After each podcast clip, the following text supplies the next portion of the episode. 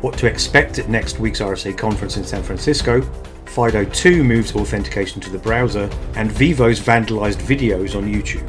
These stories and more coming up on the ISMG Security Report.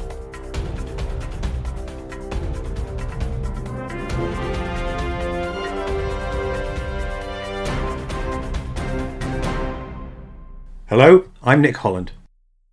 The RSA conference, held in San Francisco, is arguably the largest cybersecurity event in the world, attracting over 45,000 people for thought leadership, education, and networking with peers. ISMG will be there in force this year, and I asked Tom Field, Senior Vice President of Editorial at ISMG, about our presence, our activities, and more.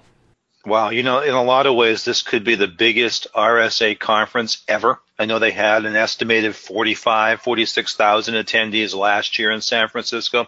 I think they're going to top that this year. And I think in parallel, ISMG is going to have its biggest presence at RSA as a premier media sponsor of the event.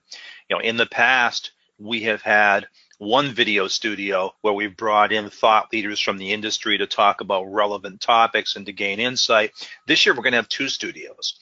One is going to be in the Marriott Marquis adjacent to the Moscone Center, and we'll be inviting thought leaders in there for, you know, discrete conversations as we have as we have had done in the past. In addition, RSA is putting up a broadcast alley this year. And we're going to have a permanent presence on that broadcast alley, interviewing thought leaders, attendees, analysts, uh, you know, the entire RSA conference constituency as they come in and out of the Moscone West to attend sessions that are there. So not one studio, but two. And we probably have scheduled right now in the neighborhood of 70 video interviews, and I expect that number to grow over the next several days. Now, among those thought leaders, come to mind retired General Keith Alexander, formerly of the NSA. He'll be coming to our studio. We've got Avivah Litan, the distinguished analyst with Gartner, uh, Art Coviello, the former chairman and CEO of RSA. Uh, just so many people from the vendor community, from um, we've got Elvis Chan from the FBI, so we've got people from government, uh, from the analyst community, and I'm sure there will be practitioners that we'll meet up with and want to, to sit down with in the studio. So it's going to be a range of, of insight. We've got folks coming from outside the U.S. as well, so it'll be a diverse mix of thought leaders, all focused on the key issues that are that are all keeping us busy in 2018. If you go to any of our media sites, any of the 30 properties, and look under events, there's an RSA conference tab there. You go there, and that's going to be updated steadily. You know, we're sending out four full-time editors from our staff. There'll be you and I. Mathew Schwartz is coming from Scotland. Varun Haran is coming from Mumbai, and we all will be contributing video interviews, audio interviews, blogs, stories, photographs of what we see, what we hear, what we interact with at the event. So the RSA conference coverage page is going to be the place with the most up-to-date information and insights. And that's going to be pretty much 24-7. You know, in the time that we're there, there's going to be so much that we'll be able to, to produce and to share with people. And I would say through social media as well, uh, through Twitter, through updates on LinkedIn, there's going to be no shortage of updates from the event based on who we talk to, what we hear, what we see, and what we think will be most relevant to our 750,000 subscribers and, and more around the world.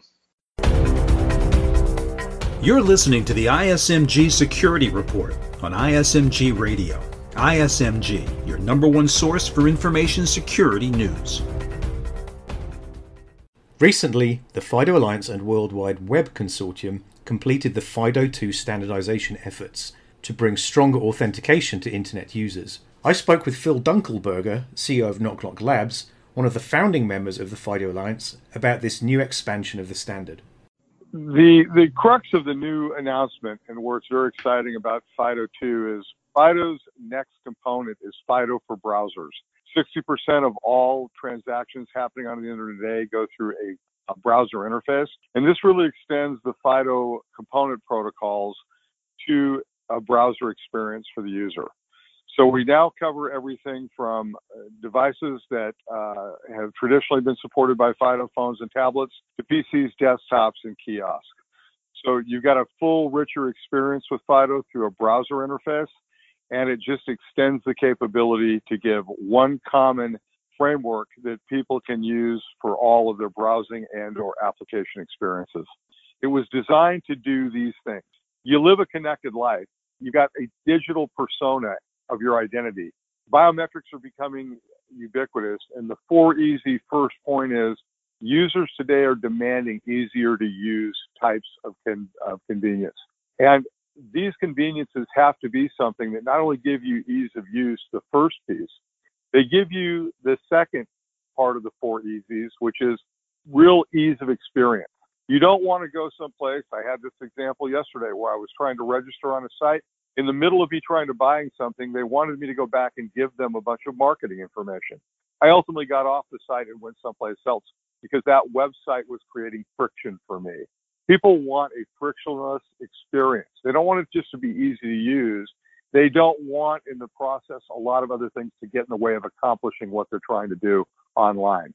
The other piece of this four part design is uh, ease of security or easy security. People do not want to be asked 30 different questions about their mother's maiden name, uh, what was their dog's name in 1961, uh, all of these things require just really additional passwords for identity proofing. They want it to be very, very simple and very easy, but they want it to be strong. FIDO, of course, based its core capability on public-private key challenges, the best thing we know how to do in the industry for individuals and devices talking to servers. How do you split it up and base it on essentially cryptography, which is the best thing we know how to do? And FIDO did that but we did it in a way that still fulfills the ease of use and the ease of experience. Finally, it hasn't been a good week for Vevo. The online video company suffered an embarrassing hack this week. To tell us more, here's Jeremy Kirk, Managing Editor Security and Technology at ISMG.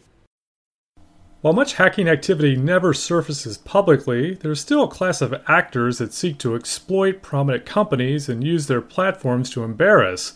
That's what happened to Vevo this week. Vevo is a joint venture of several major music labels that publishes videos for prominent artists such as Shakira, Drake, and Taylor Swift. Earlier this week, Vevo saw a handful of its videos defaced. Some of the titles of the videos were replaced with the message Free Palestine. One of the videos was Luis Fonsi's Despacito, a sprightly Spanish tune that recently notched just over 5 billion views on YouTube.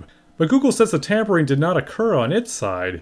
Vevo uses YouTube as one of its publishing outlets, but the breach occurred on its side. It's the second time in less than a year that Vevo has been attacked.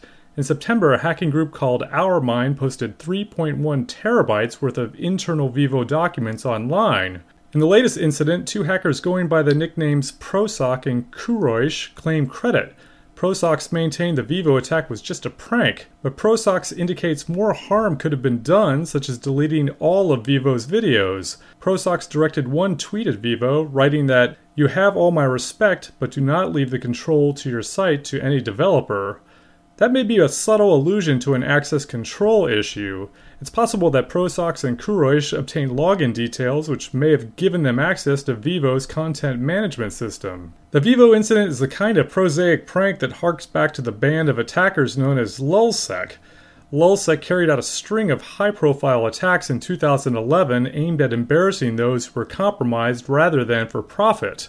But it's a warning once again that the high profile entertainment industry is one that's frequently attacked and can bring headlines quickly. That's yet another reason to ensure that content management systems and the corresponding access credentials are well protected. For Information Security Media Group, I'm Jeremy Kirk. That's the ISMG Security Report. Our theme is by Ithaca Audio. I'm Nick Holland. Catch you next time.